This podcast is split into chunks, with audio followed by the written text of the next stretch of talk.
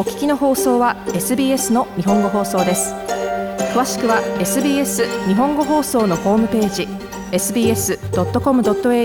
スラスジャパニーズへどうぞ。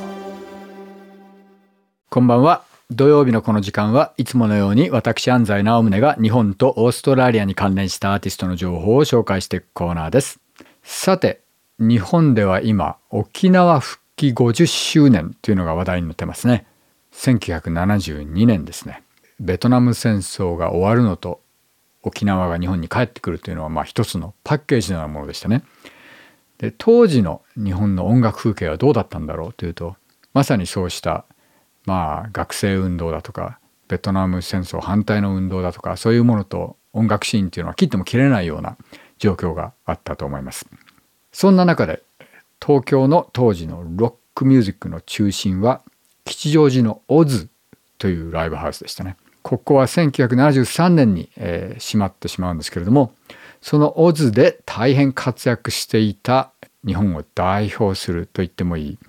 インディーバンドを今日は紹介したいと思います。裸のラリーズ。このバンドは本当にミステリアスなバンドで謎が多いというか謎だらけということで世界中に非常にカルトなフォロワーが50年経った今でもたくさんいるんですね。でまず何よりも正規版がほとんどリリースされたことがないんです。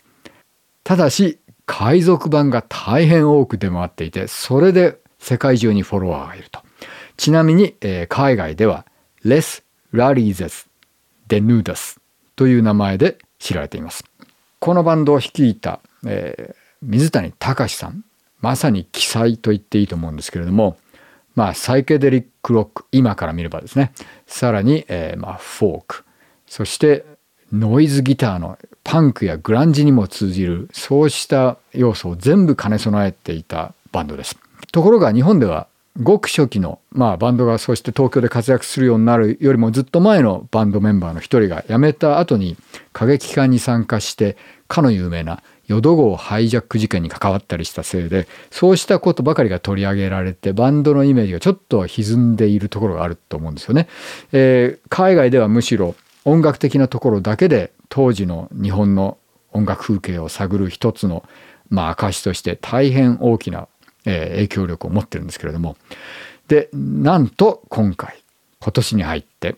ごく最近この裸のラリーズの正規版が初めて発売になりました。えー、今となってはまあ日本を代表するプロデューサーの一人である久保田誠さん彼は実は当時、えー、裸のラリーズに在籍していたことがあるんですね。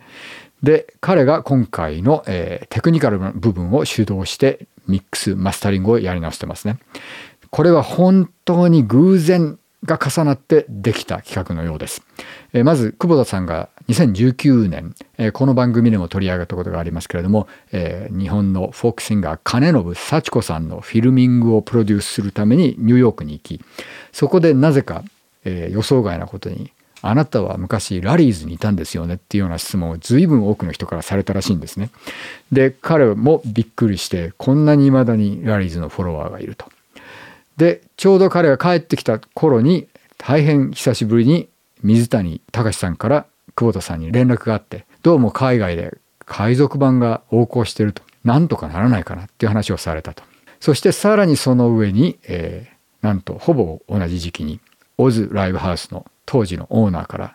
実はラリーズの未発表のライブ録音のテープが残ってるんだっていう話をされたんです。でこの3つがたまたま重なって今回のこの50年ぶりの正規版っていうものが発売にこぎつけました。本来ならばこの発売の後ライブも行うというような企画もあったらしいんですね。で水谷さん本人が久保田さんにライブをやるなら細野晴臣さんにも参加してほしいっていうような話をして久保田さんから細野さんに話して快諾を得たっていうような話も聞いてるんでもしかしたら本当にとんでもない企画が実現したかもしれないんですけれども大変残念なことにこの企画が始まった後すぐに水谷さんご本人が亡くなられてしまいました。えー、ですのでこのライブはもう二度と見ることができないんですけれども今日はその幻の、えー、バンド裸のラリーズの50年前のライブを聞きたいと思います。それではアルバム The Oz Tapes から Vertigo Otherwise My Conviction めまいをどうぞもっとストーリーをお聞きになりたい方は iTunes や Google ポッドキャスト Spotify などでお楽しみいただけます。